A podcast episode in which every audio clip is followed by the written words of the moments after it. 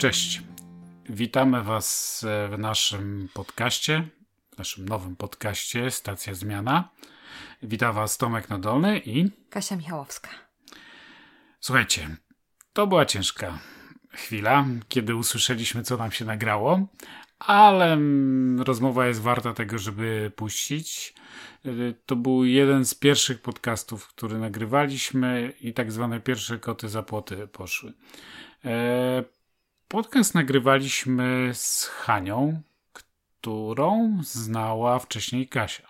Zainteresowało mnie to najpierw, że ona wyjechała do Peru, kiedy się wcześniej znałam w redakcji, ale y, zainteresowało mnie, że kiedy pojechała do Peru, zaczęła pewne takie ciekawe wpisy robić na swoim Facebooku, bo zaczęła zauważać właśnie różne różnice kulturowe, y, spojrzenia takiego europejskiego, a spojrzenia zupełnie jakby na, na inną kulturę i te, te różnice były tak znaczące, że naprawdę kiedy tylko przyjechała do, do Polski na chwilę na wakacje, to co jest oczywiście bardzo zabawne, bo przyjechała z ciepłego Peru, gdzie było mega gorąco, przyjechała do Polski, która jest y, zaśnieżona. letnie. Tak, na, która była pełna śniegu i wtedy wszyscy Peruwiańczycy byli zadziwieni, kiedy widzieli y, jej wpisy na Facebooku później, które wrzucała, jak, jak w Polsce jest y, zimno, bo Peruwiańczycy mają takie pytanie, jak bierzecie ubrania, jeżeli wasze rzeki zamarzły. W każdym razie mm, zainteresowało mnie to, chciałam od razu ją zapytać o, to, o te różnice kulturowe i tutaj też jest kilka takich pytań w tej rozmowie, kiedy ona tłumaczy, y, jak rozumiane jest kłamstwo, jak rozumiane jest przy, mm, przywiązanie. Wydaje mi się to naprawdę bardzo, bardzo ciekawe. Dla mnie najbardziej ciekawą rzeczą było jednak podjęcie pewnego takiego wyzwania i dość dużej zmiany w życiu. E, Hania jest bardzo młodą osobą, ale mimo wszystko podziwiam za odwagę. E, rzucić wszystko, przenieść się na zupełnie inny kawałek globu, inna kultura, inni ludzie, e, zupełnie inne realia ekonomiczne, żywieniowe i tak dalej, i tak o czym Hania fajnie opowiada. E, mnie to najbardziej jakoś utkwiło z tej rozmowy. To było też miejsce, w którym Hania wcześniej pracowała, więc to było to miejsce, z którego Hania zrobiła skok daleko, e, za morza i oceany. Dlatego uważamy, że bardzo bardzo, bardzo warto poświęcić e, trochę czasu i posłuchać e, rozmowy z nią, bo jest to bardzo ciekawe doświadczenie. Dla nas to była też e, próba tego, jak to robić sami ocenicie, że może ta pierwsza nie wyszła jeszcze tak, jak powinna. Było dosyć głośno. Było dosyć głośno w restauracji, wiadomo. Jedną jeszcze tylko taką myśl chciałam dodać, która jest taka ogólna, bo ciekawa jestem, ile macie lat, y, czy macie dzieci, czy nie, y, jak y, no, ciekawi jesteśmy, kto będzie naszymi słuchaczami, ale ciekawą myśl powiedziała Hania, która mnie bardzo zmusiła do, do pewnej refleksji, dlatego, że ona powiedziała coś takiego, że pojechała do Peru, żeby nauczyć się tam samodzielności. I zastanawia mnie to, jak bardzo y, ludzie y, troszczą się o swoje dzieci, jak bardzo je wychowują w taki sposób, że one nie umieją się nauczyć samodzielności, że musi dziewczyna wyjechać za ocean, żeby tam nauczyć się sama o różnych rzeczach y, decydować, żeby sama o sobie stanowić. No to ja tylko taki wrzucam taki kamyczek po to, żebyście dotrwali do końca rozmowy i też posłuchali jej, jak, jak, jakie są jej przemyślenia w tym temacie. Druga bardzo praktyczna uwaga to kiedy zakładasz, że w środku dnia w knajpce, która jest właściwie za miastem, yy, nikogo nie będzie, bo wszyscy pracują, to zakładasz błędnie. Wręcz odwrotnie. Będzie bardzo dużo ludzi, którzy mają bardzo głośne i różne swoje sprawy do załatwienia. Ok, to już nie przedłużając. Yy, oczywiście to dopiero początek. Zapraszamy Was do subskrybowania, słuchania nas przez różne możliwe kanały, które są na naszej stronie www.stacjazmiana.pl. E, zachęcamy do komentowania, do przysyłania nam również jakichś różnych swoich uwag. E, a jeśli tam uważacie, że warto dać nam gwiazdeczkę lub pięć e, w iTunes, to też się Będziemy przyda, bo to da nam lepszy rozbieg na, na sam początek. To tyle i zapraszamy do rozmowy.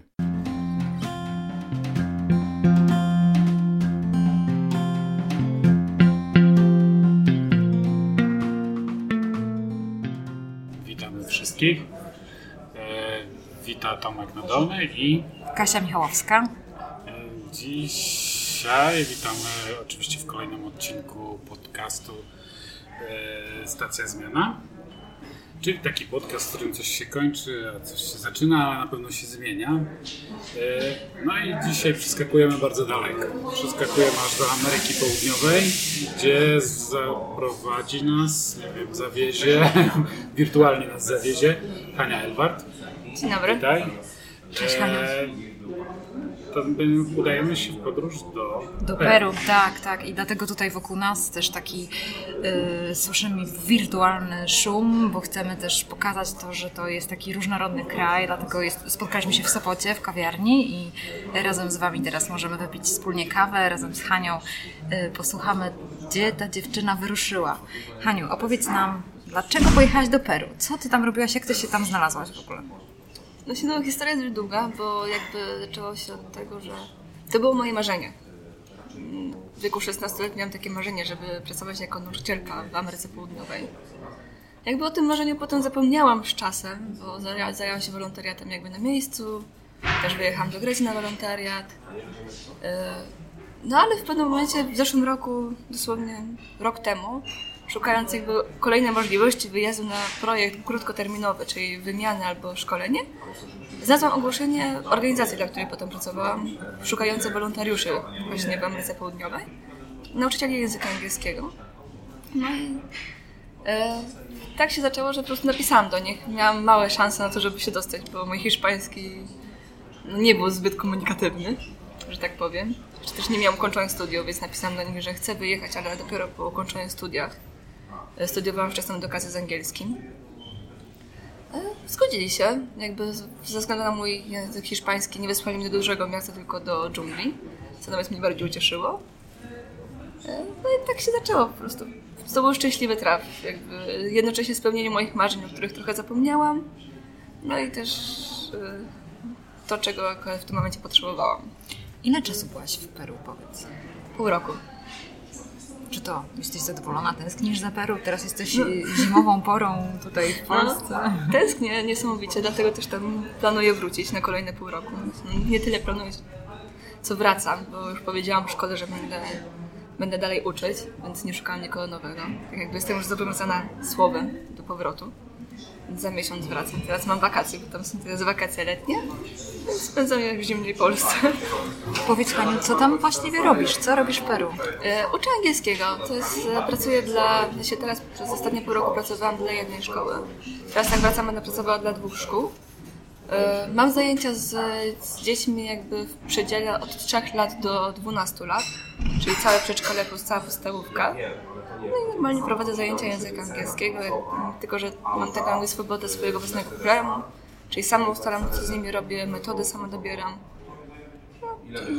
A jak jesteś wolontariuszem, to jak wygląda tw- sprawa Twojego wynagrodzenia i e, bycia tam, przebywania? Jak to wygląda?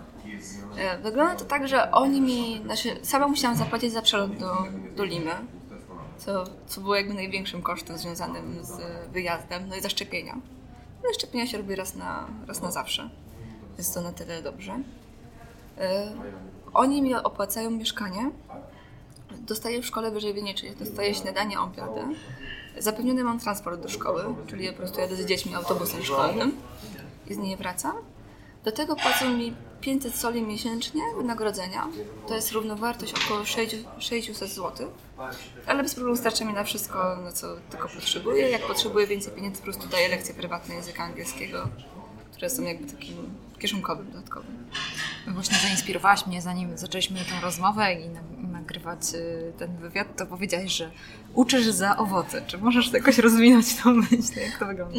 Właśnie To się w ogóle zaczęło, to nie była moja in- inicjatywa, to była dziewczyna, która była tam przede mną.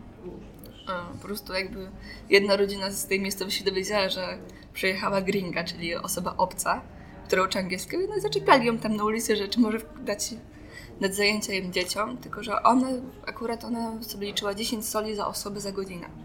Tylko, że to jest rodzina bardzo biedna, więc ona jakby poszła z nimi na układ, że oni płacą jej 10 soli za trójkę dzieci za godzinę, i resztę jakby dopłacają w owocach, że może sobie wziąć z, jakby z ich sklepu z warzywami i owocami dowolne owoce, jakie tylko chce. No i jakby to kontynuowałam. Wyglądało to tak, że po prostu szłam, robiłam z nimi godzinę zajęć.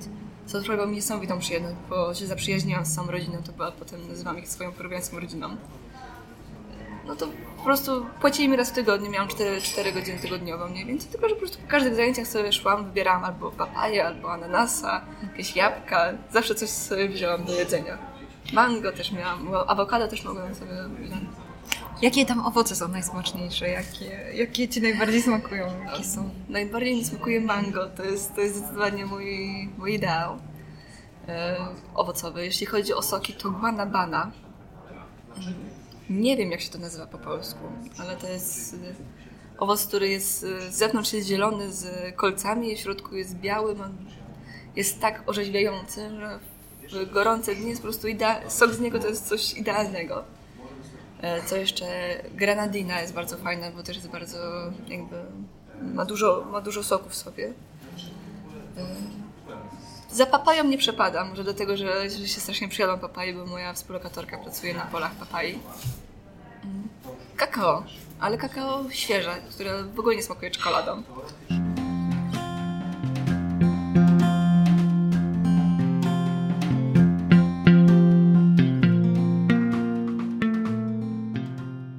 Awokado, to jest, to jest coś, po prostu smak awokado jest, jest niesamowity. Też miałam problemy z kupowaniem tam warzyw i owoców, bo na przykład w każdym sklepie osiedlowym, znaczy no, nie osiedlowym, ulicznym, jest dostępny około pięciu rodzajów ziemniaków, więc trudno jest wybrać, które ziemniaki potrzebuję. Zawsze się nie pytam, a które ziemniaki pani chce? Białe, czerwone, żółte, do, do zupy, do I sałatki. które najlepiej ci smakują? Ziemniaki. E, Zależy do czego potrzebuję, bo mają po prostu różną strukturę i się różnie zachowują przy gotowaniu. No raz kupiłam ziemniaki, chciałam zrobić sobie po prostu ugotowane ziemniaki, a wyszło mi, wyszło mi pire, bo były bardzo wodniste. Ale to wszystkim da się sobie poradzić. Nasz y, podcast to jest y, stacja zmiana i my mamy takie hasło, coś się kończy, coś się zaczyna. Czy ty musiałaś jakoś y, coś porzucić, jakieś przyzwyczajenia swoje z Polski, a tam na nowo nauczyć się innych przyzwyczajeń? Czy coś nowego się zaczęło w twoim życiu? Oj, to jest temat to jest trudny, bo w ogóle wyjazd dla mnie był bardzo trudny, bo ja się zdecydowałam na wyjazd w, w grudniu. Dowiedziałam się, że jadę w styczniu. Wtedy jeszcze byłam jakby w międzyczasie, jeszcze miałam studia, tylko że w maju y, rozpoczęłam pracę tutaj w restauracji. Poznałam mnóstwo wspaniałych ludzi. Miałam bardzo dobry kontakt z przyjaciółmi, jaki wcześniej nie miałam przez swoje wiele, wiele podróży. I szczerze to po prostu jeden z dopiero płakałam w samolocie, bo to było dla mnie straszne. Czułam, że zostawiam swoje idealne życie, doskonałą pracę, przyjaciół, dobry stosunek z rodziną, jakby możliwość dalszego rozwoju dla, dla wyjazdu do Peru, gdzie nie wiedziałam w ogóle, co mnie spotka. Na początku wszystko mnie nich denerwowało. Strasznie, strasznie źle się tam czułam. Pamiętam, że jak rozmawiałam z przyjaciółką, to mówiła, że, że miałam taką depresję jak nigdy, że po prostu to było dla mnie straszne, ale, ale w pewnym momencie wszystko się zmieniło. Jak, jakby, jak zaczęłam poznać no, ludzi, jak tam zaczęłam, wyszłam do ludzi, poznałam swojego późniejszego chłopaka tam, jakby on mnie zapoznał z innymi ludźmi i przez to jakby zaczęłam żyć, zaczęłam się cieszyć tym krajem. Zaczęło mi się wszystko nagle podobać. Wszystko się zmieniło. Jeżeli chodzi o samą kulturę, no to to było kilka rzeczy, gdzie musiałam po prostu powiedzieć, no dobra, no nie mam wyboru, trzeba robić tak, a nie inaczej. Na przykład e, picie piwa, coś co wydaje się każdemu, no przecież na pewno się pije wszędzie tak samo, no wcale, że nie. Bo w Peru się pije z jednej szklanki. Wszyscy dzielą jedną szklankę między sobą, co dla mnie było no, bardzo trudne, jeżeli chodzi o Wyzwanie. wyzwanie. Jeżeli chodzi o przełamanie się, bo zawsze miałam w głowie piłaś? bakterie, No wirusy. właśnie, piłaś z jednej szklanki. Tak, w końcu się przełamałam. No, no, musiałam, tak. No, zaczęłam wychodzić z ludźmi młodymi, no to nie chciałam też być na księżniczkę, która właśnie swoją, swoją własną szklankę, to nie wiadomo co muszą szukać. Więc się przełamałam. No, teraz teraz nie wydaje mi się to w ogóle jakby dziwne, całkiem normalne. No ale było, było wiele takich sytuacji, że gdzie trzeba było... Na przykład gdzie... mówiłaś o tym, że tutaj spotkaliśmy się w kawiarni w Sopocie, ale czy tam są kawiarnie? Nie ma kawiarni. To było straszne, przez co cierpiałam przez całe pół roku. Tak jak wcześniej mówiłam, pracowałam w restauracji, która też jest jakby kawiarnią, więc miałam dostęp do kawy codziennie i się przyzwyczaiłam bardzo do picia dobrej kawy. No, jak tam poszłam szukać kawy, okazało się, że po prostu nie istnieje. Można, można kupić kawę do przygotowania w domu, ale no, nie, przy, nie napije się cappuccino czy kafe latte. Czegoś takiego nie wypije. jak już to można tam kupić rozpuszczalne. Tak, to można kupić Nescafe normalnie, ale, ale to nie jest kawa. Oni nie mają w ogóle tradycji picia kawy. Tam nie ma w ogóle tradycji pójścia do restauracji czy do kawiarni, żeby usiąść, się zrelaksować, napić się czegoś. No, nie istnieje coś takiego w ogóle całkiem inaczej niż jakby w Europie. I co, musiałaś porzucić picie kawy? E, I tak i nie. Na szczęście mam współlokatorkę Hiszpankę, która miała ze sobą kafete, kafeterię, to się nazywa? Takie urządzenie do, do robienia dobrego espresso. Więc jak rzeczywiście potrzebowałam kawy, no to, to kradłam jej urządzenie, sobie robiłam kawę. No ale rzeczywiście się odzwyczaiłam do picia kawy.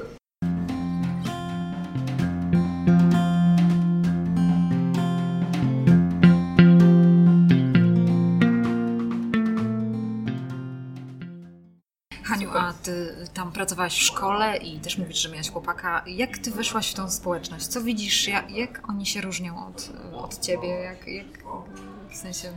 Właśnie wejście w społeczność to było, to był akurat też szczęśliwy fart, jakbym tak powiedzieć, bo oni są bardzo nieśmiali.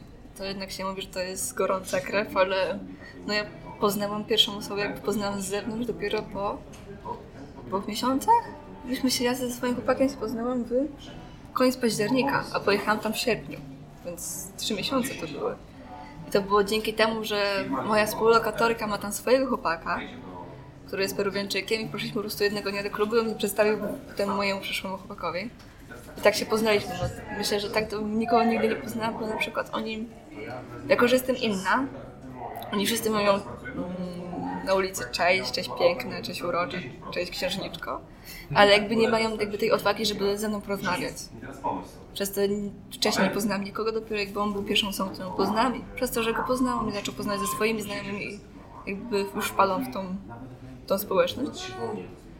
Bo są wspaniałymi ludźmi, są bardzo otwartymi ludźmi, tylko że mają problem z tym pierwszym jakby kontaktem. Jakby to wytłumaczyć na realia polskie, to tak jakbym, jakbym była gwiazdą jakąś filmową w Polsce, mniej więcej jestem tym dla nich. Jestem czymś obcym, czymś nieos nieosiągalnym. Tak z koleżankami się śmiałam, że jestem po prostu taką Paris Hilton. tak, bo mniej więcej to jest, to jest taka różnica. To jest ciekawe, bo tak naprawdę ta rozmowa, do tej rozmowy zainspirowało mnie Twoje wpisy na, na Twojej tablicy na temat różnic kulturowych związanych z peruwianczykami. Nazywam się z innego świata. Tak, tak, nazywałaś się z innego świata. Fajne, fajnie by to wyglądało w formie bloga. I ciekawa jest taka obserwacja Twoja na temat przywiązania. I napisałaś coś takiego, że przywiązanie, coś co dla mnie jest normalne, tutaj jest traktowane jako zło niekonieczne. Jak się przywiązuje do miejsc, rzeczy i ludzi, a Peruwiańczycy nie przywiązują się do niczego. Czy możesz to rozwinąć? Eee, to było tak jakby, hmm, jakby to wytłumaczyć, to było, to był akurat zainspirowany to, tak z, to, to, co mi się stało jakby z poprzednią osobą, którą jeszcze przed swoim chłopakiem. Był to profesor ze szkoły, z którym jakby, no powiedzmy, że zaczęłam jak, jakiś romans, on powiedział, że on nie, nie może ze mną się dalej spotykać, bo nie chce się przywiązać. E, I dlatego też jakby rozstałam się ze swoim chłopakiem, bo on też się tego strasznie bał. On się bał przywiązać, bo dla nich przywiązanie jest czymś, co oznacza wyrze wyrzeczenia. Oni się absolutnie nie przywiązują.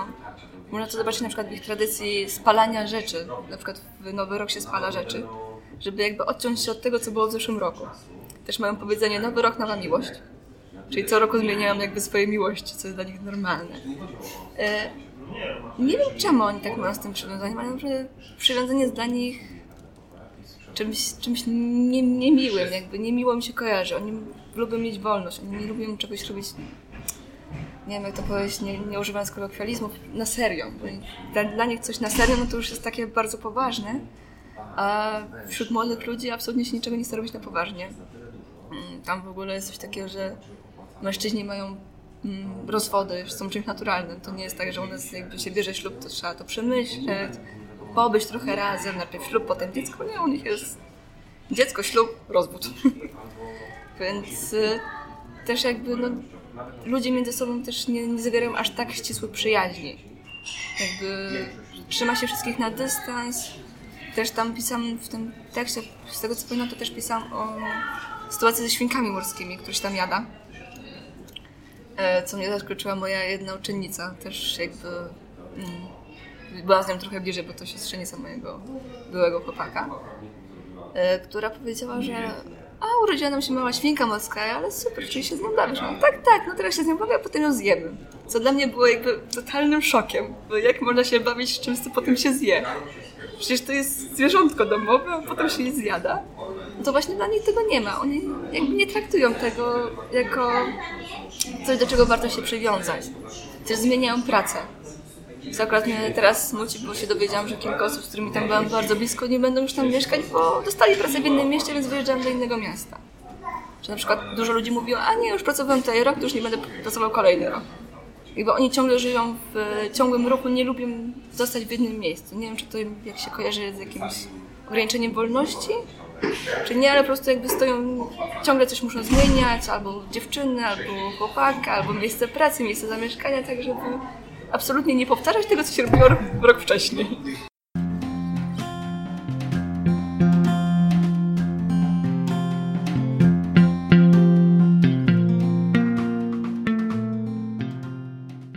Dzieci właśnie w szkole, to też dzieci tak często zmieniają szkoły, czy tak?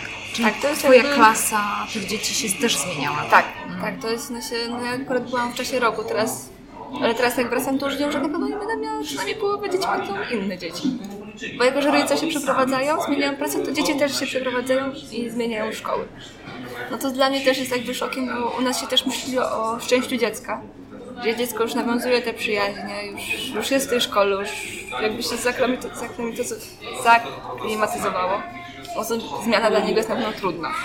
A oni nie, bo oni jakby już od małego dziecka wpajają to, że się zmienia wszystko. Więc może dlatego to dla nich nie jest problemem. Z drugiej strony wspominałaś, że w tej miejscowości, w której mieszkasz, większość ludzi w ogóle poza nią nigdy nie wyjeżdża, tak? Że całe życie, że jakby nie wiedzą, jak w ogóle wygląda świat poza. Tak, Tak? tylko że jak to jest druga skrajność zupełnie. powiedziałam, że no się nie miejscowość, tylko region. Bo oni jakby poruszają się między wioskami. Czyli raz pracują w jednej wiosce, potem pracują w innej wiosce. Ale jakby ciągle w tym samym regionie. jest ograniczona Tak. o pewien rejon tej, tej, tej Tak. geograficznej. Okej. E, To też jest, myślę, że to też jest kwestia tego, że no, tam podróż to się liczy w godzinach. I to na przykład teraz mi właśnie znajomy napisała, że ona się wyprowadza do innego miasta. Ja się pytam, czy to jest daleko. Ona nie, tylko 7 godzin. I to dla mnie to jest ogromna odległość. Od Woli to jest bardzo blisko. Tam podróż no, się liczy w godzinach 20-24, bo samoloty są bardzo drogie. A przekroczenie Ant, które jakby rozdzielają y, dżunglę od, y, od zatoki, od jakby od dużych miast, no to, to jest, są właśnie 20 20-godzinne podróże. A z drugiej strony, jakby się chciało wpłynąć w dżunglę, no to są 3 dni, bo tyle zajmuje płynięcie rzeką. Bo są miejsca, gdzie po prostu nie można dojechać samochodem trzeba płynąć. Więc to są też, to się w dniach też liczy podróże. A jaka jest tam przyroda? Dzika to jest no się całkiem inna. Się, są koty, są, są psy, są świnki morskie, które się jada, są kurczaki. Takie, takie zwierzęta jak świnki, krówki to tak. Ale do tego na przykład wszędzie latają papugi kolorowe. E, Są pająki niebezpieczne. Ja miałam szczęście nie spotkać takiego u siebie w domu. Tam spotkałam. się Raz udało mi się zabić u siebie w domu małą tarantulę. Jeszcze taką malutką na szczęście. Jeszcze, jeszcze nie urośniętą. Ale zdarzało się, że w szkole na przykład dzieci krzyczały, że jest pająk. Tam nauczyciele szli zabijać, bo były to pająki, które mogły zabić. Tarantuly, które mogły zabić. E, Są węże bardzo niebezpieczne. Jak się, jak się ja na przykład, jak tamta społeczność bardzo mnie chroni, więc mi nie wolno się poruszyć niektóre miejsca. Na przykład nie wolno mi iść w górę samej, bo nie dość, że zwierzęta, to ludzie też są tam niebezpieczni. Więc jest tam, no jest tam dziko. Jakby mrówki, mrówki strasznie gryzą. Są jakby różne rodzaje mrówek. No to jak mnie raz pogryzą mrówki, to mam bliznę i już całe życie będę miała bliznę. Na, na stopie, bo wpadłyby na mnie mrówki. Pojechałam raz do... Teraz pojechałam do takiej jakby bardziej dzikiej dżungli na gorące źródła. Tam widziałam mrówki, które miały prawie 2 cm. Zwierzęta są tam, wszystko jest tam ogromne. Ćmy są wielkości ptaków. E, Nietoperze latają u nas po domu, jak, jak wpadną akurat. Niesamowite. Czyli dla tych, którzy mają jakieś takie fobie owado, na przykład, czy boją się pająków, to chyba to nie jest Nie polecasz? Myślę, że zdecydowanie los, które mają arachnofobię, w życiu bym nie poleciła pojechać tam. Bo to nawet nie tyle, że tam, okej, bo arachnofobia to już jest paniczny strach przed pająkami, moja siostra ma, więc, więc dużo o tym wiem. I jedna sprawa, że tam są te tarantule, ale z drugiej strony tam po prostu jest wszędzie mnóstwo pająków, takich mniejszych, większych, coś w stylu naszych krzyżaków. Tylko, że jest wszędzie pełno, no. Nie wiem, u mnie w salonie, ponieważ mamy sprzątaczkę, to można liczyć co najmniej 20 na suficie. Bo to są takie ilości tych zwierząt dzikich, tych insektów. E, Ja sama sądziłam, że ja nie mam żadnych problemów z insektami, żadnych problemów z pająkami. W sumie w Polsce to wręcz mam swoje ulubione pająki w pokoju. A tam jakby musiałam się z tym stawić temu czoła, bo dla mnie to też było takie szok. Haniu, wracam do tego właśnie, mm, tych różnic kulturowych i twojego wpisu e, też drugiego, który zrobiłaś. Mówiłaś o kłamstwie. Nazwanie kogoś kłamcą w moich oczach jest największą obelgą. Zaś tutaj jest słowem kluczowym dla wielu piosenek. Peruwiańczycy kłamią, czy chcą dobrze, czy źle. Mają to we krwi, począwszy od kłamstewek błahych, jak ściąganie na sprawdzianach i wymyślanie niestworzonych historii, poprzez tworzenie plotek, do kłamstw ciężkiego kalibru, zdrada, oszustwo. No tak, dosyć brzmi to mocno. Jakie są Twoje obserwacje? jest jakby. U nich kłamstwo nie jest niczym złym. E, może taką przetoczę historię z, jakby ze swojego doświadczenia. E, z moim byłym chłopakiem. E, miałam pożegnanie kolegi, zapytałam się czy, czy przyjedzie do nas jakby do pubu, gdzie jesteśmy, żeby się tutaj spotkać. No co on napisał? Nie, nie mogę, oglądam film ze swoją bratanicą. Jestem już w domu, chcę spać. No ale potem ze swoimi znajomymi zmieniłam jakby miejsce zabawy, poszliśmy do klubu, gdzie go spotkałam. No to dla mnie to było jakby, no, coś, czego się nie robi, tak? No, skłamał mi, że jest w domu, do tego jeszcze swoim, później dowiedziałam swoim kolegom, powiedział, że mnie w ogóle nie ma w mieście. Jak oni się pytali, czemu mnie nie ma. E, więc tylko się zapytałam, czemu skłamałeś? On, bo nie chciałam, żebyś była zazdrosna. Bo nie chciałam cię denerwować, więc coś, to jakby dla nich kłamstwo jest jakby wyjściem, jakby zrobieniem czegoś lepszego. Czy dużo ludzi się mnie pytało właśnie, chłopaków, z którymi się przyjaźnię. E, jakby moja dziewczyna się pytała, to skłam. A ja taki, no nie będę kłamać, no ja nie potrafię kłamać, nie ma w naturze jakby kłamania. Wręcz kłamstwo mnie brzydzi, więc nie będę kłamać. Oni to lepiej nie snią. Dla mnie nic nie mówienie też jest kłamstwo. I czemu ty chcesz, żebym kłamała? Przecież nie robię nic złego. Ale nie, bo ona będzie zazdrosna, jak się dowie, że jestem z tobą albo z kimś innym. Lepiej skłamę. Dla mnie to jest chyba lepiej jest powiedzieć prawdę, tak? Że tutaj jestem z tym, tym. Albo no, przepraszam, tak jak mój chłopak. Nie chcę z tobą być, bo wolę być ze swoimi znajomymi, wolę być ze swoją koleżanką, kolegą, tam znajomymi ze szkoły, że dzisiaj się nie spotkamy. Bo to bym jakby, może byłabym trochę obrażona, no ale to by nie było ciągle kłamstwo. A dla nich to kłamstwo jest jakby rzeczą podstawową do życia. Każdy kłamie.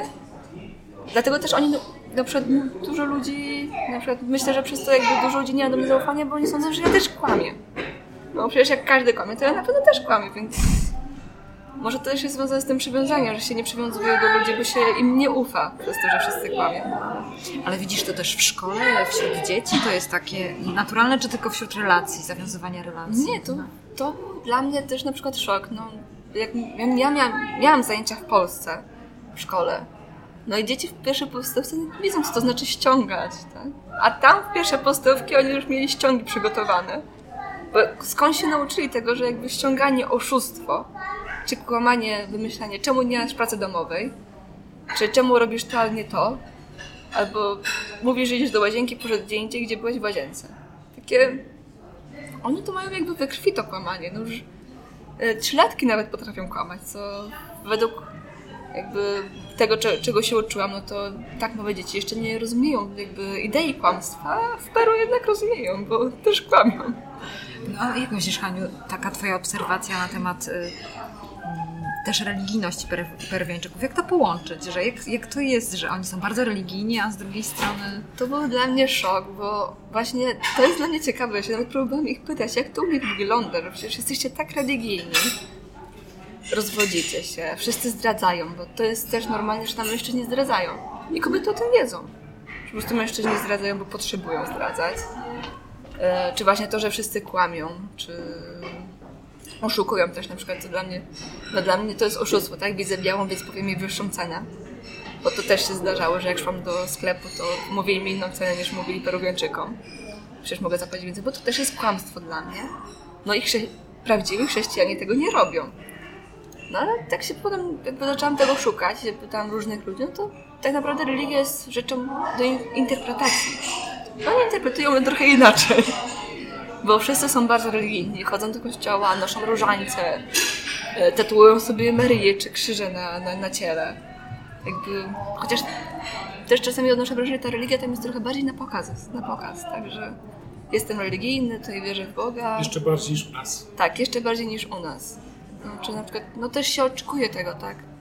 Jakby to jest też wymuszone przez szkołę, że wszyscy się modlą. Nikt się nie pyta nikogo, czy jesteś wierzący, czy nie jesteś wierzący, modlisz się z nami. Na przykład u, na- u nas w szkole, jak się, jak się je jakikolwiek posiłek, śniadanie czy obiad, to jest tak, że jest jakby stołówka, do której się przychodzi, staje się jedzenie i potem się idzie na jadalnię. No to musimy czekać, aż będzie cały stół pełen, czyli 8 osób usiądzie przy stole. Wtedy wszyscy wstajemy, modlimy się, dopiero wtedy możemy zacząć jeść. Czyli ta, religia, ta religijność jest jakoś wpisana w tą kulturę. Rozumiem, Tak. że ona jest taką czymś naturalnym, tak? Tak, co, co mnie też dziwi, bo oni są jakby bardzo źli na Hiszpanów. Ciągle jakby wypominają kolonizację, że to był tak wspaniały kraj i wszystko, kol, wszystko zniszczył Kolumb i że wszystko się zniszczyło przez to, co się stało. A z drugiej strony ta religia, no przecież też była jakby... Hiszpanie przywieźli tą religię do Peru, bo ich religia naturalnie to są szamani i, i czarownice. A, a ciągle jakby oni kultu, kultywują tą religię, jakby nie zważając na to, że to jest też coś przywiezionego. Czyli takie dwie skrajności. Myślę, że oni sami są pogubieni w tym, co oni robią. Jak ty sobie osobiście z tym radzisz? Jak, jak ty to w ogóle... No nie wiem, jak, jednak kochasz ten kraj, chcesz wrócić do Peru. Jak, jak... Myślę, ja właśnie mówię, że to jest po prostu to, co jest między mną a Peru, to jest prawdziwa miłość, tak? Bo y, bardzo dużo rzeczy mnie denerwuje w tym kraju. bardzo mnie ten kraj męczy, a jednocześnie go na tyle kocham, że chcę w nim, w nim mieszkać, chcę, chcę spędzić w nim, w nim moje, moje życie. Więc no, tak jak prawdziwa miłość, trudno jest to wytłumaczyć. E, Jak ja sobie z tym wszystkim radzę, po prostu się tym jakby nie przejmuję. Na przykład, no, sama nie jestem zbyt religijna. No to trzeba przyznać. Ale dla, jakby dla, kultur, dla kultury, no, na przykład z nimi, jak oni stoją i się modlą, to też stanę, tak? Też się przyżegnam. E, Towarzyszę, na przykład ja nie poruszam tematów e, religijności, staram się tego nie poruszać. Bardzo mi się podoba to, że nie rozmawiają o polityce. Oni się nie kłócą. O tym jeszcze nie napisałam w swoich artykułach, co też jest ciekawe, co, co chciałabym powiedzieć. Tam nie ma kłótni. Tam nigdy nie usłyszałam, żeby ktoś się kłócił. Nigdy nie słyszałam kogoś, jakby, żeby krzyczał na drugą osobę. E, Właśnie mnie to bardzo nerwowało w mojej relacji osobistej z moim partnerem, że on też mi nigdy nie powiedział nic złego. Ja chciałam, żebyśmy się pokłócili, a on nie. On po prostu opanowanie e, pełne, nie będę się z tobą kłócił. Oni się nie kłócą. Oni są bardzo, bardzo ugodowi. Jakby w ogóle się nie porusza tematów, które kłótnie mogą wywołać. Wiecie, nie mówię na przykład o polityce. Polityka to jest coś, o czym się nie rozmawia, żeby po prostu się nie kłócić. To jest, to jest na przykład, to mi się bardzo podoba, bo jak wróciłam do Polski, jak słyszałam kłótnie, jak ktoś na kogoś krzyczy, jak, jak ludzie są nieprzyjemni wobec siebie, no to stwierdziłam, że tęsknię tym krajem bardzo.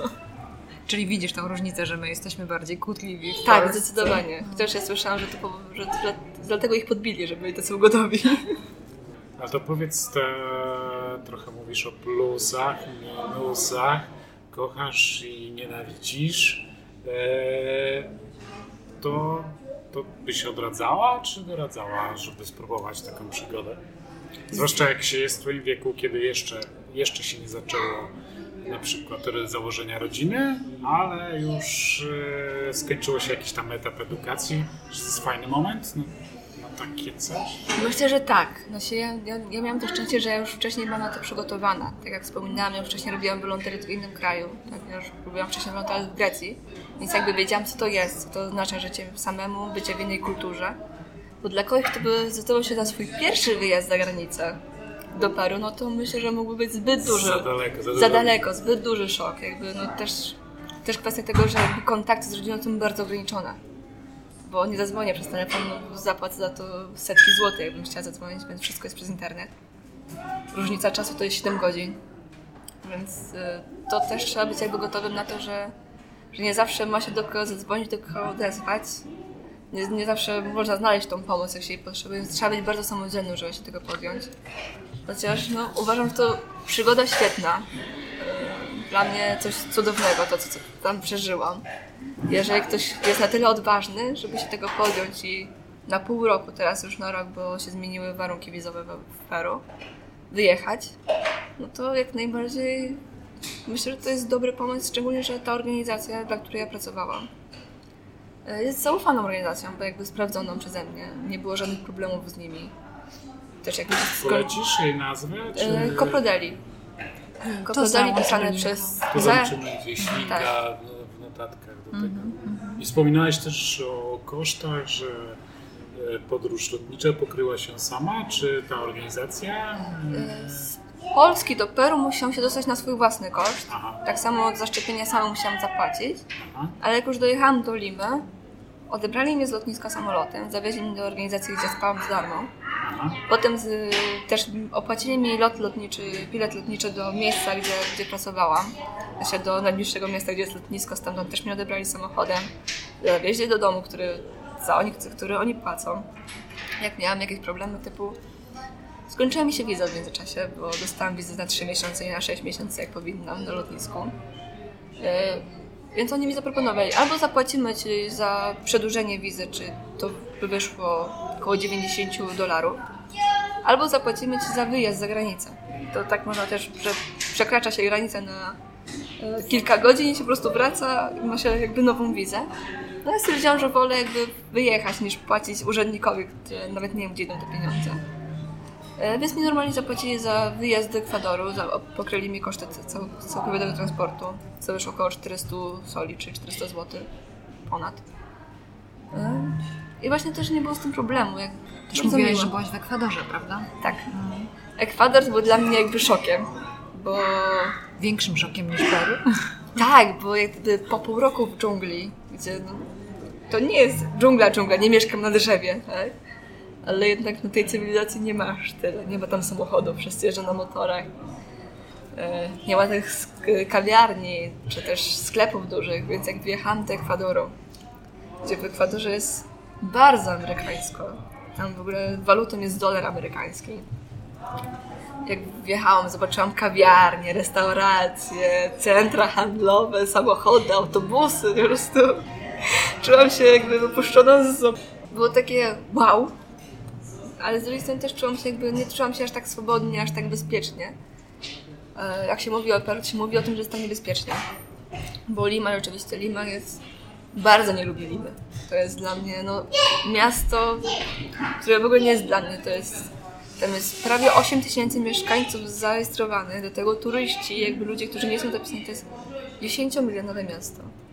To jest po prostu pełno ludzi, straszne zamieszanie i bardzo niebezpiecznie.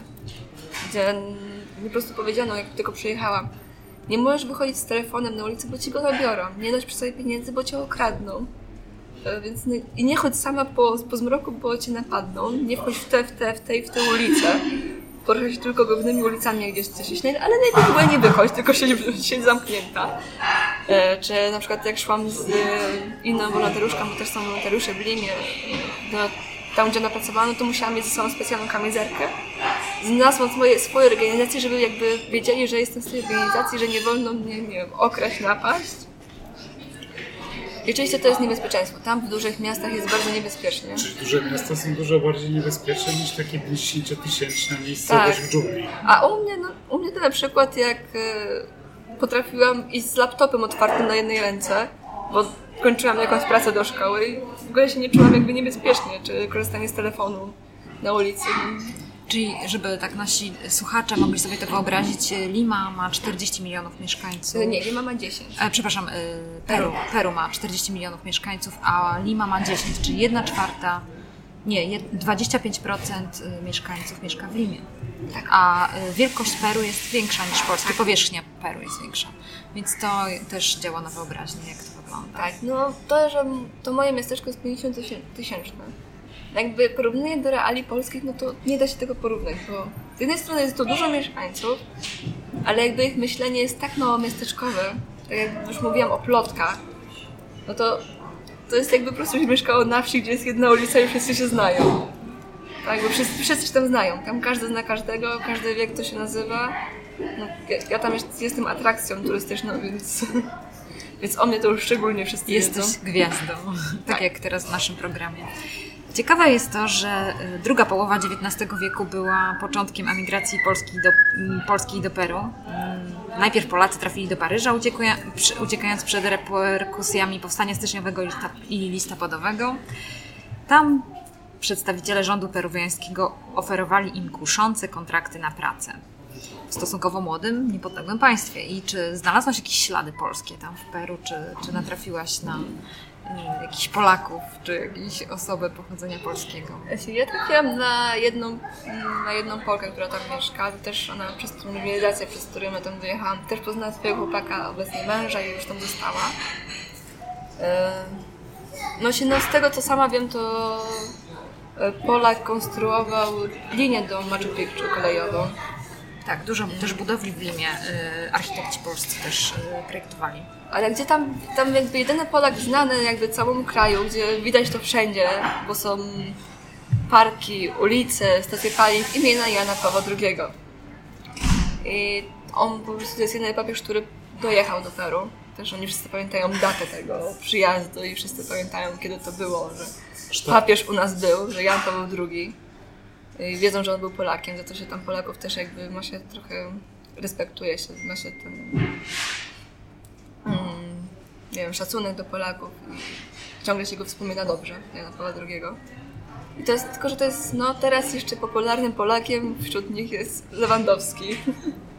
Co wszyscy, Lewandowski, Lewandowski, wszyscy wiedzą, kto to jest Lewandowski, jak Polska to Lewandowski. Y, Lecha Wałęsy nie znają. Nie. A no i teraz mówiłaś o żo- y, premierze rządu, tak? Że Prezydent. prezydent. Prezydent kraju jest pochodzenia Polakiem. Ale oni też tego nie do... Oni się mało interesują tym. Tak jak mówiłam, tam polityka nie jest jakby czymś, o czym się mówi dużo. Więc jak na przykład jak się dodaje pytanie, jak się nazywa wasz prezydent? Mm, Kucyński. E, prezydent Peru się nazywa Kuczyński, z czego Peruwiańczycy nie potrafią napisać jego nazwiska, czy dobrze wymówić. I pisze się normalnie tak po polsku, Kuczyński przez ni? E, Aha. Czy Kuczynski? Zależy, bo w telewizji często jest jakby, jak jest jakieś tam, bo też ogląda wiadomości, no to jak tam jest podpis, no to często jest przez y, y, Y na przykład pisane, no się tam, to jest tak inaczej pisane, ale I on jest y, Polakiem z pochodzenia, czy jego rodzina była jakoś wymieszana? Z tego co ja wiem, znaczy nie jestem pewna, czy to jest na pewno y, prawdziwe, no to, że jego dziadkowie, y, jakby część rodziny była z Polski, część rodziny była z Francji, ale jednak po tej stronie męskiej był Polakiem, przez to nazwisko jest polskie. No proszę. Y, Znalazłam, że architekci Ryszard y, de Jaksa Małachowski to był taki inżynier, który tam właśnie projektował y, różne budowle. Ernest Malinowski też urodzony na Wołyniu, tam wyemigrował, więc mo- może być dużo Polaków, którzy tam właśnie mieszkają w Peru. To jeszcze pewnie znajdziesz takie Znaczy, ślady. Sama wiem to, że w Peru jest ambasada polska. To jest ambasada polska jakby na Amerykę Południową, na Boliwię, Ekwador, bodajże też Chile. Jest właśnie w Peru, miejsce ma na w Limie. Myślę, że w Limie samych Polaków jest dużo. Tego się spodziewam, no ale tam gdzie ja mieszkam, tam nie ma Polaków.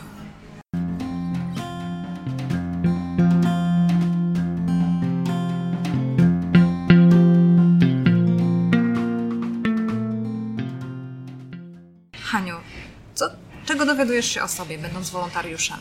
Jak poznajesz siebie co odkrywasz? Znaczy dla mnie każdy wyjazd jakby za granicę to jest trochę poznawanie siebie. Ja już tam wszystkim zawsze jak opowiadam o sobie, czy jak właśnie też Peruwianczykom mówiłam o sobie. Ja się bardzo zmieniłam. Jakby przed swoim pierwszym wolontariatem, przed wolontariatem w Grecji. Wtedy się poznałyśmy z tego co pamiętam. tak. Przed moim wolontariatem w Grecji. Byłam całkowicie inną osobą.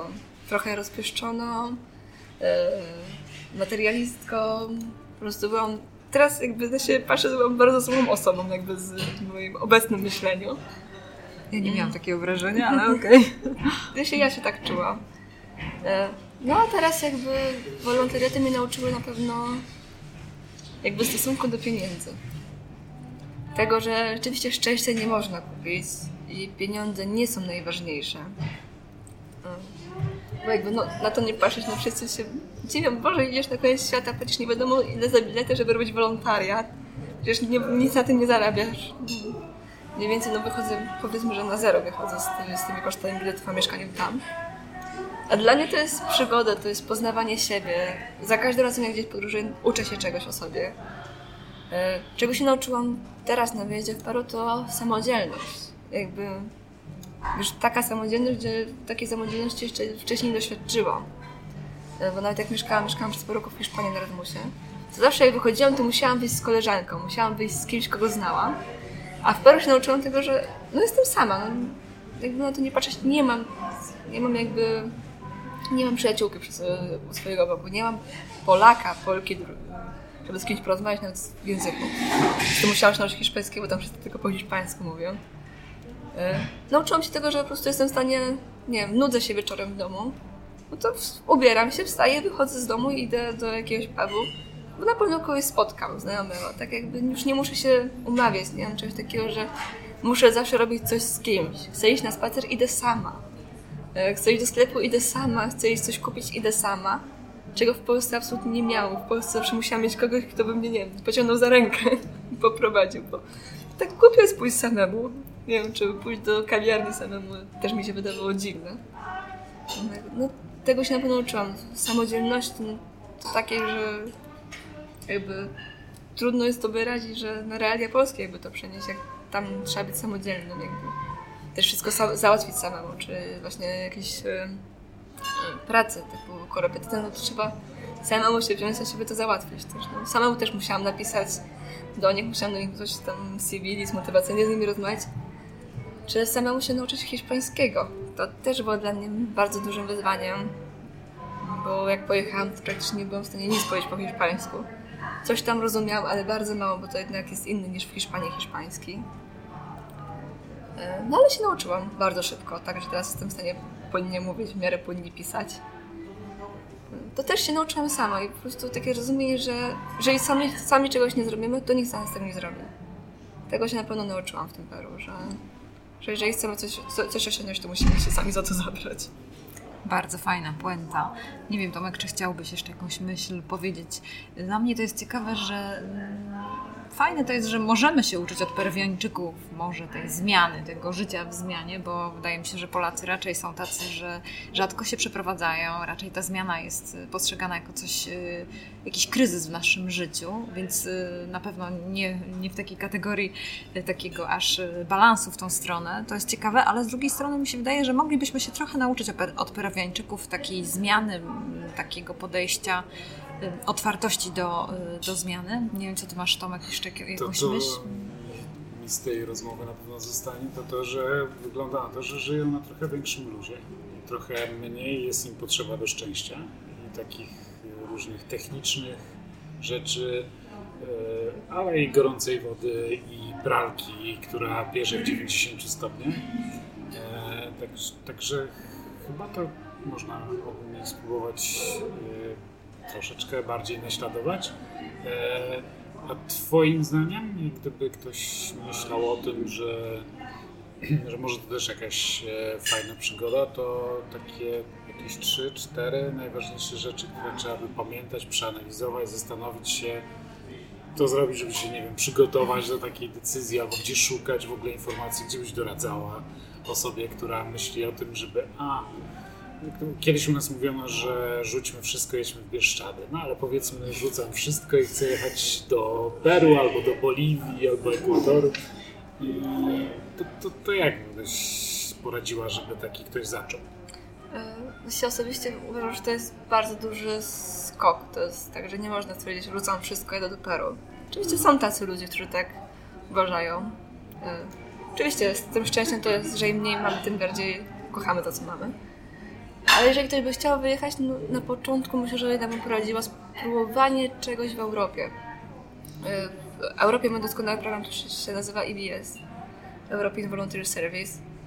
y, wolontariaty jakby w Europie, przez co można jakby zobaczyć, czy sobie poradzimy gdziekolwiek indziej, czy jesteśmy w stanie wyjechać na te pół roku, y, być tym wolontariuszem, bo tak jakby nagle wyjechać do Peru, no tym bardziej tam, gdzie ja mieszkam, to, bo tam nie można wrócić. To nie jest tak, że ja stwierdzam wracam. Po pierwsze, trzeba mieć w tym momencie 10 tysięcy na bilet, bo tyle kosztuje, jak się kupuje tuż przed wylotem. No i liczę z tym, że to są 3 dni podróży. Więc to, to jest na pewno, to jest odległość, tworzy to jakby takim bardziej niedostępnym miejscem. Zastanawiam się, czy jesteśmy na to gotowi, na to życie jakby trochę w stresie, bo ja się strasznie bałam, szczególnie choroby. Bo tam panuje malaria, denga, ruta febra. Mówiła się też o chole cholerze. Cholera. Tam bardzo łatwo jakby... Ja na szczęście byłam zdrowa przez cały czas, nic mnie nie spotkało. No ale jakby trzeba mieć świadomość tego, że coś może się zdarzyć, czy, czy się tego nie aż tak bardzo. Czy nie potrzebujemy takich wygód, jak... y, Bo ja znam bardzo dużo ludzi, którzy by sobie tam nie poradzili, szczerze. Gdzie oni na przykład nie wyobrażają sobie właśnie nieposiadania ciepłej wody. E, Czy ja na przykład nie mam e, czajnika elektrycznego w domu. Bo też jakby się nie pije kawy, tam rzadko kiedy się pije cokolwiek ciepłego, więc jakby wszystko można zagotować w garnku. E, Czego, że nie zawsze jest prąd, nie zawsze jest woda bieżąca. Że po domu biegają mrówki, że latają komary, ćmy, motyle, nietoperze. No to czy jesteśmy w stanie z tym żyć? Bo czy na przykład bez internetu. Bo prawda jest taka, że nam też się zdarzało, że nie było internetu w domu przez, przez kilka dni. I znam ludzi, którzy by sobie z tym nie poradzili. A no jakoś trzeba się nauczyć z tym, że czy z tym, że właśnie wszyscy mówią w innym języku. No, nie poznam tam drugiej osoby, która mówiła po, angielsku. Przez co no, to też jest jakby takim wyzwaniem dość dużym, że czy jesteśmy w stanie jakby trochę żyć w milczeniu, czy się przełamać i się nauczyć szybko drugiego języka hiszpańskiego. Bo jak nie, to się z nikogo nie odezwiemy. To nie będziemy z kim rozmawiać. Więc czy jesteśmy na pewno na to gotowi? To, to jest duże wyzwanie. Naprawdę, jestem pełna podziwu, że, tak, że się podjęłaś tego, że zostawiałaś tam kawałek serca i chcesz wrócić. Coś naprawdę, fajna przygoda, Haniu. Życzymy Ci naprawdę fajnego czasu tam. Naszym słuchaczom mówimy do widzenia. Słyszymy się w następnych podcastach, a jeżeli Was zainteresował ten temat, to prosimy, napiszcie swoje myśli y, pod tym, pod tym podcastem, co myślicie, czy, czy by, wyjechalibyście do Peru, czy, czy w ogóle wolontariat jest dla Was, czy nie, czy próbowaliście czegoś takiego, chętnie przeczytamy Wasze myśli, komentarze. Może ktoś z Was ma też taką przygodę za sobą lub jest w trakcie takiego, takiej kompletnej zmiany kulturowej, geograficznej i, e, no i też trybu życia, no bo to chyba zupełnie inne życie. A może na przykład wiecie, dlaczego Peruwiańczycy właśnie mają taką podwójną osobowość, to o czym mówiła Hania, może Was to jakoś inspiruje. Chętnie przeczytamy o tym, a poza tym możecie dalej podawać to, y, tego podcasta, polecać, y, y, szerować dalej. Będziemy zadowoleni z tego powodu. Dziękujemy bardzo za uwagę i do usłyszenia. W ubiegłym roku byłam na konferencji e, GLS i słuchałam wykładu Erin Meyer, e, bardzo ciekawa profesor, e, która teraz akurat jest, ona jest Amerykanką, jest, mieszka we Francji i napisała świetną publikację. Napisała książkę The Culture Map, która mówi o tym, w jaki sposób ludzie mm, różnią się w- kulturach, a zwłaszcza chodzi o to, że tak naprawdę ona analizowała kwestię związaną z pracą y, w różnych kulturach. Czyli po prostu miała y, zespoły y, ludzi, które były z różnych kultur. I takie trzy rzeczy poruszyła, z którymi chciałam się z Wami podzielić. Ym, Chodzi o tak zwany wysoki i niski kontekst. Y, I jak to wpływa w ogóle na taką grupę, na taki zespół ludzi, którzy są z różnych kultur. Załóżmy, ktoś pracuje, kto jest tam, nie wiem, z Ameryki, ktoś pracuje, kto jest z Polski, ktoś pracuje, kto jest z Francji. Jak oni mają się dogadać i jak oni mają się nawzajem zrozumieć? O co chodzi w tym niskim i wysokim kontekście?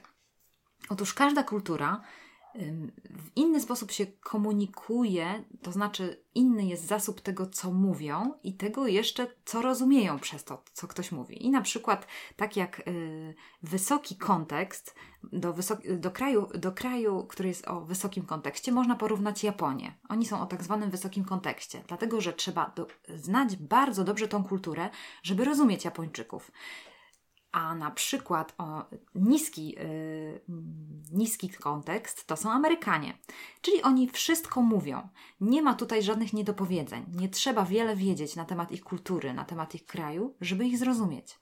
Więc tak jakbyśmy sobie narysowali linię, yy, oś, załóżmy na, po lewej stronie by byli Amerykanie, po prawej stronie byli, byli Japończycy. I teraz sobie wyobraźcie, Erin Meyer yy, przywołała taki przykład, że miała wykład y, właśnie przed Japończykami na jakimś sympozjum i po prostu y, powiedziała tam swoje seminarium, zakończyła je i za zadała pytanie do, y, do grupy Japończyków, która ją słuchała, czy mają jakieś pytania. Nie dostała żadnego pytania i usiadła i koniec. I zakończyła swoje prze przemówienie. Jednak podszedł do niej pewien Japończyk i powiedział, że on chciałby jej pomóc. Wyszedł na środek sali, spojrzał na tłum i po prostu wskazał ręką: Proszę bardzo, widzę, pan ma pytanie. No i pan wstał i zadał pytanie. Erin mówiła, że była w szoku i pytała się później tego człowieka, który poprowadzi, za, poprowadził za nią ten, tą, ten czas pytań i mówi, jak ty to zrobiłeś, jak ty to zrobiłeś? A on mówi, y, patrzyłem w oczy każdego z, ze słuchaczy i trzeba tam zobaczyć takie specjalne światełko w oczach, że on chce zadać pytanie. I Erin Meyer mówi, no jak to? Jakie światełko? No dla takiej Amerykanki to jest w ogóle zupełnie niezrozumiałe, że, że ci ludzie nie zgłaszają się, tylko mają jakieś światełko w oczach. I mówi, że następnym razem, kiedy miała znowu wystąpienie, stanęła przed y, tym tłumem i właśnie mówi, że tak, y, no znowu zadała to pytanie, czy ktoś chce zadać pytanie? No i mówi, że spróbowała. I zaczęła tak patrzeć, patrzeć po tych ludziach i patrzeć w ich oczy, spoglądać w ich oczy i mówi, że jedna pani tak jakby tak, jakby miała, zatrzymała na niej wzrok i tak jakby ona też zatrzymała na niej wzrok i mówi, to, i, i ona wtedy tak do niej e, ukłoniła głową, tak lekko, ta kobieta też ukłoniła głową i ona wtedy mówi, że no z przerażeniem właściwie, bo, bo bała się, że, że tą kobietę też może jakoś wkopać e, nie, nieprzyjemną sytuację, mówi, widzę, że chyba pani ma pytanie. I ta kobieta wtedy mówi, tak, mam pytanie. I wstała i zadała pytanie. I mówi, że to właśnie było też niesamowite. Więc to jest to doświadczenie tej, y, tej kultu, y, tej, tego kontekstu kulturowego, że tak samo w Polsce, kiedy, mm, kiedy y, właśnie nasz kraj jest, zaraz powiem Wam, gdzie się znajduje, czyli jakbyśmy mieli tą oś Ameryka i Japonia, to mniej więcej w połowie tej osi znajduje się na przykład Polska i Francja. I Erin mówiła, że jej bardzo trudno pracować z zespołem, który jest y, we Francji, ze względu na to, że mówi, że odbywa się jakieś planowanie w teamie, rozmawiają, rozmawiają, rozmawiają i mówi, że wtedy taki Francuz wstaje i mówi voilà, a ona mówi what voilà. Nie wie, co jakby co voilà, czyli nie rozumie, że on zakończył, y, no nie wiem, było jakieś podsumowanie, ona w ogóle nie ma tego podsumowania. I tutaj właśnie y, zauważcie, że w tym kontekście różnych, y, tego różnego niskiego i wysokiego kontekstu rodzą się też konflikty. Ze względu na to, że na przykład pracujecie w takim zespole z Amerykanami, spotykacie się z, takim Ameryka, z taką osobą pochodzenia amerykańskiego i teraz załóżmy coś tam planujecie wspólnie, to następnie możecie dostać e-mail, w którym w tym e-mailu będzie wszystko dokładnie napisane, co ustaliliście, w jakim momencie to trzeba zrealizować, y, co, y, o czym rozmawialiście i tak dalej, i tak. I dla, dla osoby, która jest y, w kontekście kultury amerykańskiej, to jest naturalne.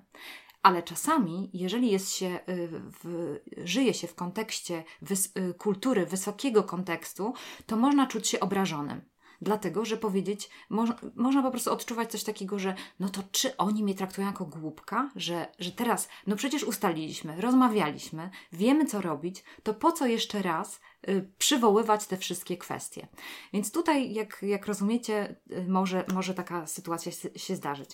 Y, ja tylko sobie czasami odnosiłam, jak ona o tym mówiła, to odnos- odniosłam to sobie czasami też do, do takich zwykłych relacji w grupie czy w pracy, że może tak być, że ktoś jest sam taki wysokiego kontekstu, a ktoś jest niskiego kontekstu, bo ktoś na przykład mówi, no przecież to jest wszystko jasne.